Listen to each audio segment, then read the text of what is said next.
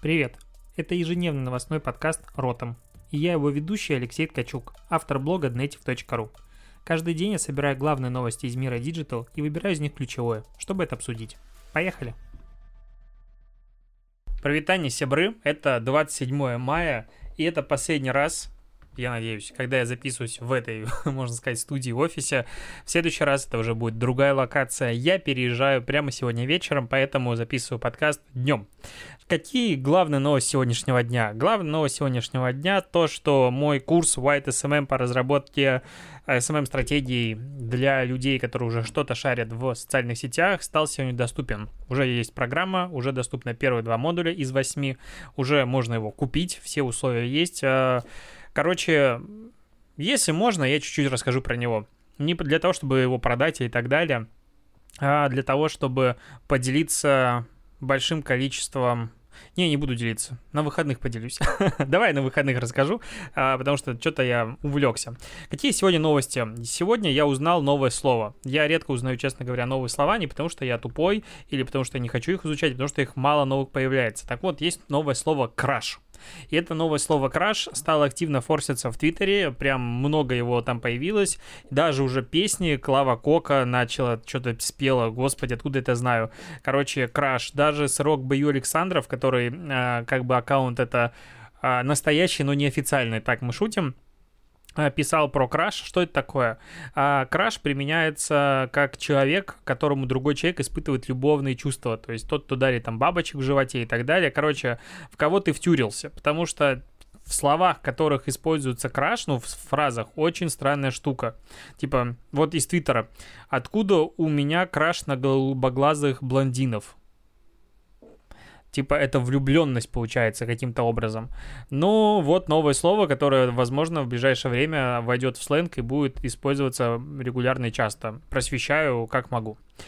А, теперь к новостям серьезным. Минкульт тут рассказал о том, как кинотеатры и театры будут восстанавливать свою работу. Будет, понятное дело, людей рассаживать, будут маски, перчатки, антисептики, будут измерять температуру на входе в залы. И я вот подумал, что сходить в кинотеатр для того, чтобы в перчатках, в маске посидеть в не самом приятном зале два часа посмотреть фильм, такое себе удовольствие. Ну, я, наверное, вряд ли пойду в кинотеатр, до момента, пока не отменят маски. Вот это для себя точно как в момент, когда я читал новости, понял. Потому что, ну, я прихожу в кинотеатр, чтобы есть. Если я ем, я маску снимаю. Если маску снимаю, так какой смысл? Ну, типа, очень странная эта тема. А, ну, я прихожу в кинотеатр не только, чтобы есть, я, конечно же, еще фильм смотрю, но глобально это странное направление а, по раскрытию бизнеса. Ну, как-то так. А потом тут Йота предложила абонентам а, сменить название сети вместо йота будет любое твое слово до 10, нет, до 16 символов. Стоит 99 рублей. Uh, у Тинькофф такая штука давно есть. Я даже думал в какой-то момент поставить себе сеть Native, но потом понял, что у меня на айфоне просто ее не видно, эту сеть, и думаю, ну и нахрена деньги тратить. Там 250 рублей это все дело стоит. Такая странная штука. Uh, а сейчас давай поговорим с тобой про большой провал Вообще провалы обсуждать всегда интересно, особенно когда не публично, особенно когда там куча денег замешана, и были большие ожидания, и это деньги не твои. Есть такой сервис, революционный его называет, Quibi. В чем прикол? Я про него рассказывал в подкастах давно, поэтому напомню. Это сервис, который э, позволяет тебе смотреть видео как в вертикальном, так и в горизонтальном формате, и по логике, как бы, э, когда ты переворачиваешь телефон, у тебя происходит бесшовный переход, ну так а, обещали. И по сути каждый ролик снимается в двух э, режимах камеры, то есть вертикальном и горизонтальном. Поэтому, когда ты смотришь вертикально, ты видишь одну картинку, потом ты переворачиваешь, ты видишь то, что по краям происходит, и наоборот. Но при этом тебе комфортно смотреть в любом виде а, этот контент. Его фишка была этого сервиса в том, что а, на каждую единицу контента планировалось тратить дофигища денег. То есть 10-минутные серии э, сериалов местных э, с бюджетами в 7-8 миллионов долларов это были не пределы. И, короче, очень дорогой продакшн. Все это должно было взлететь очень красиво.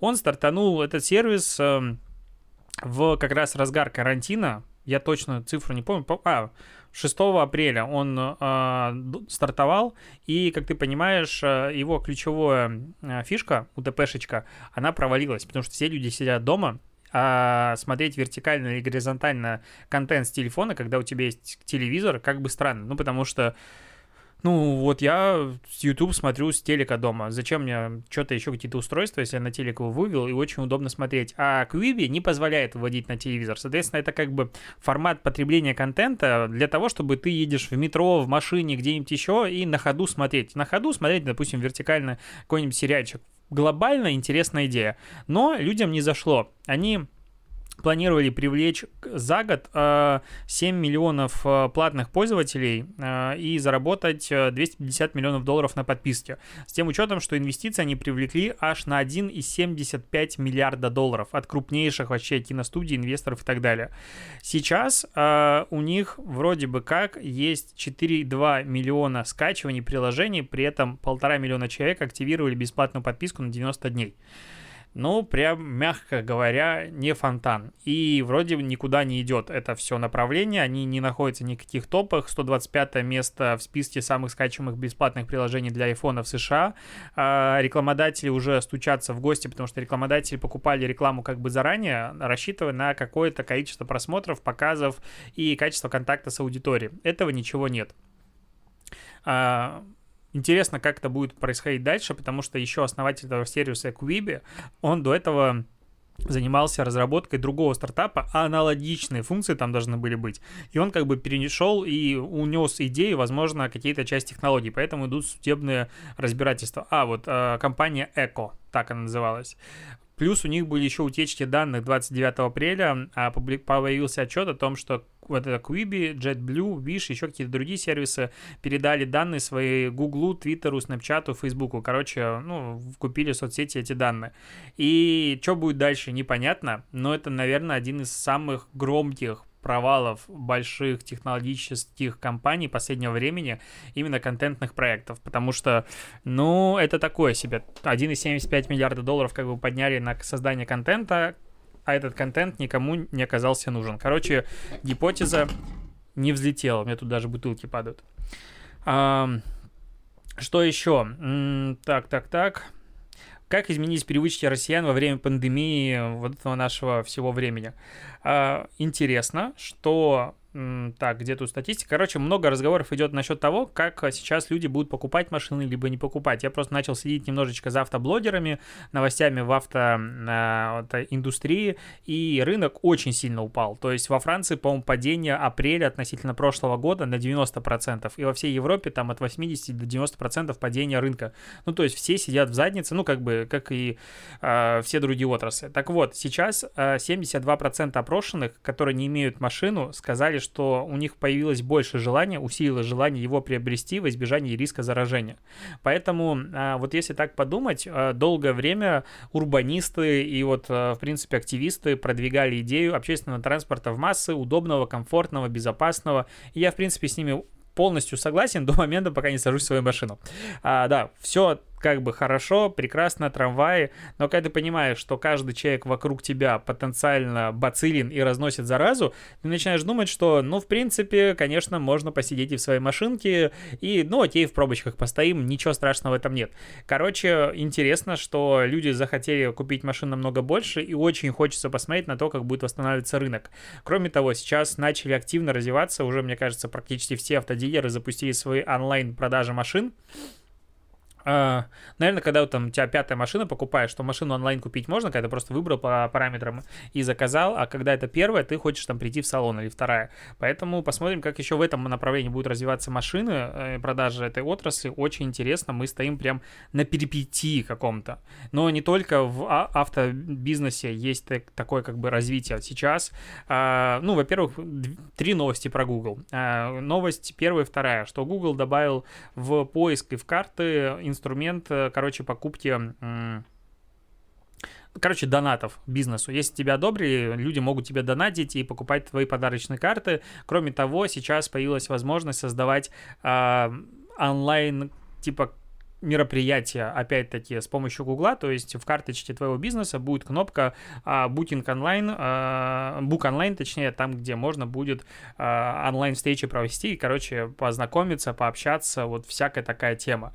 Но куда более интересно мне а, титанический, просто революционный сдвиг а, того, что будет происходить с Гуглом дальше. Короче, Google запускает рекламу уже а, всем рекламодателям, они его тестили, сейчас запускают запускает всем Discovery. А Discovery — это формат рекламы, в котором используются картиночки у Гугла. То есть Google, в принципе, всегда это был, если YouTube, то это, ну, видео, а во всех остальных это обычно текстовая реклама. Ну, как бы в большей степени КМС мы убрали в сторону. Сейчас э, в чем будет фишка этого раздела Discovery? В том, что, насколько я понял статьи, может быть, я, конечно, что-то прочитал не так, но я перечитывал все на английском языке много раз, что она настраивается по интересам, то есть не по ключевым словам, а выходит за рамки, ну, э, конкретных запросов поисковых, а ты можешь настраивать рекламу, по сути, как таргетированная реклама в Фейсбуке условном. И, э, по сути, Google из контекстного поиска из контекстной рекламы выходит еще и на позицию поведенческой рекламы, что очень интересно, потому что, ну, понятное дело, что у Гугла с его YouTube и всем остальным данных о поведении пользователей прям хватает, как и у Фейсбука. А, причем уже есть рекомендация о том, как запускать рекламу, брать э, средний дневной бюджет минимум в 10 раз превышающий значение целевой цены за действие, и на обучение должно уйти не менее 40 конверсий. А, вот такая штука. При этом количество показов рекламы суммарно в Штатах будет около 3,3 миллиардов в сутки. Это суточный объем этой рекламы, которая будет показываться. Мне кажется, даже маловатенько. Очень мало. Мне кажется, должно быть больше. Вот. И интересно, что из этого будет. То есть, по сути, если я все правил, правил Уа, заговариваюсь, я много сегодня уроков для курсов записал. Так вот, если я все правильно понял, то Google начнет прям соперничать за бюджеты нормально так с Фейсбуком. Очень интересно посмотреть. Очень интересно, что будет дальше. А, так, бежим в следующую новость. А, тут по поводу наружной рекламы появилась статистика, что начал возвращаться трафик а, в городах, появился рост относительно, ну, недельный рост, 27% в Питере, а, точнее в Москве 27%, в Питере 16%, а, уже скоро приблизится даже к докризисным временам, а, но при этом допустим, в Сочи, Хабаровске и Новосибирске 18 мая трафик превышал до карантинный показатель на 5-10%.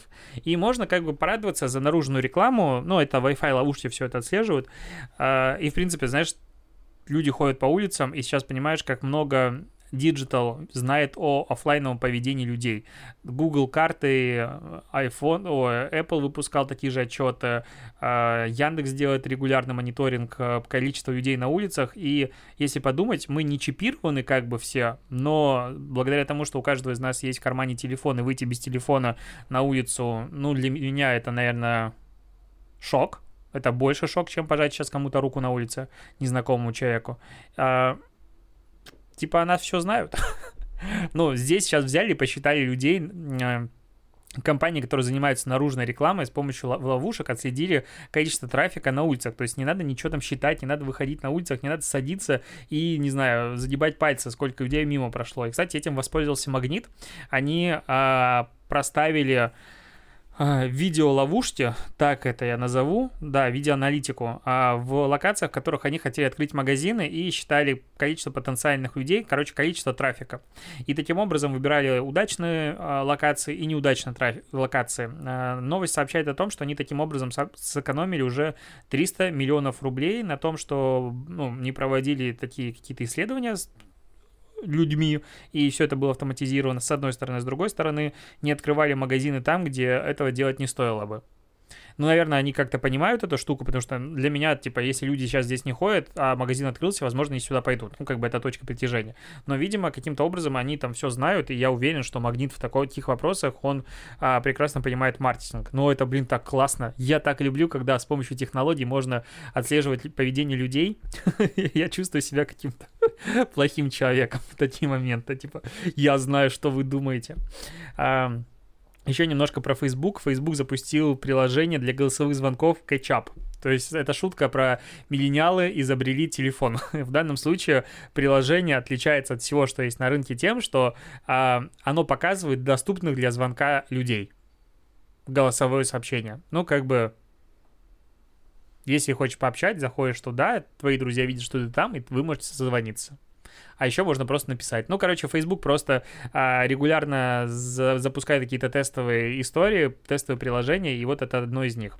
А другое, которое, опять-таки, это выпускает их... А, подразделение, которое занимается разработкой экспериментов и всего такого. Ну, короче, закидывают идеи, реализуют их, смотрят пару месяцев, и если что-то не так, отключают. Запустили приложение Collab. Вот это вот прикольная тема. Короче, Collab — это приложение для артистов.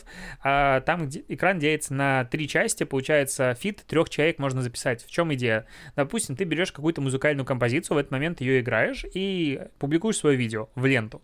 Другие музыканты видят, допустим, как ты это публиковал, либо ты сразу заранее договорился, появился, и, и могут сыграть в этой композиции свою партию. Таким образом, вы как бы делаете коллаборацию. Прикольно. Потом, когда вот ты видишь ролик какой-нибудь из трех людей, ты можешь вытянуть одного из них и вместо него сыграть свою коллабу и опубликовать это также. Причем из фишек будет а, то, что а, нельзя скачать приложение, нельзя скачать ролик, не опубликовав его в ленту.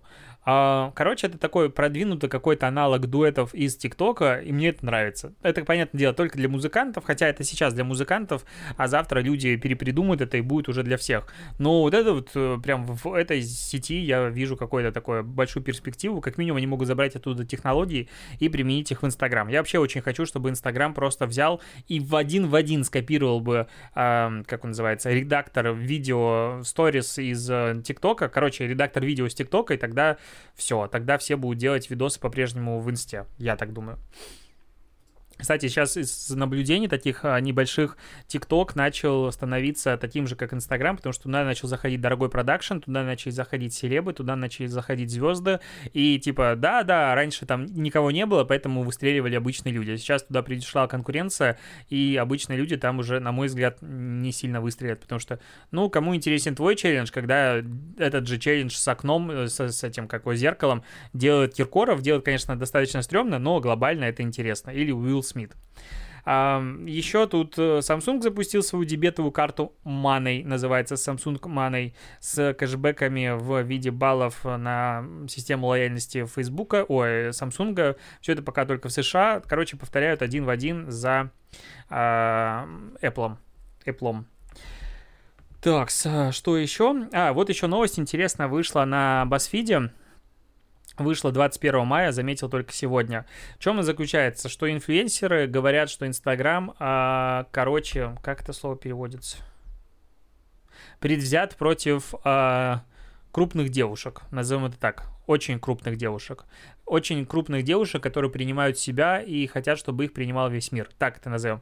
Короче, а, девушки большие, очень большие, э, снимают фотографии себя, фото, видео и так далее, публикуют в Инстаграм, не нарушая правил Инсты. У Инсты по поводу оголенки очень простое правило.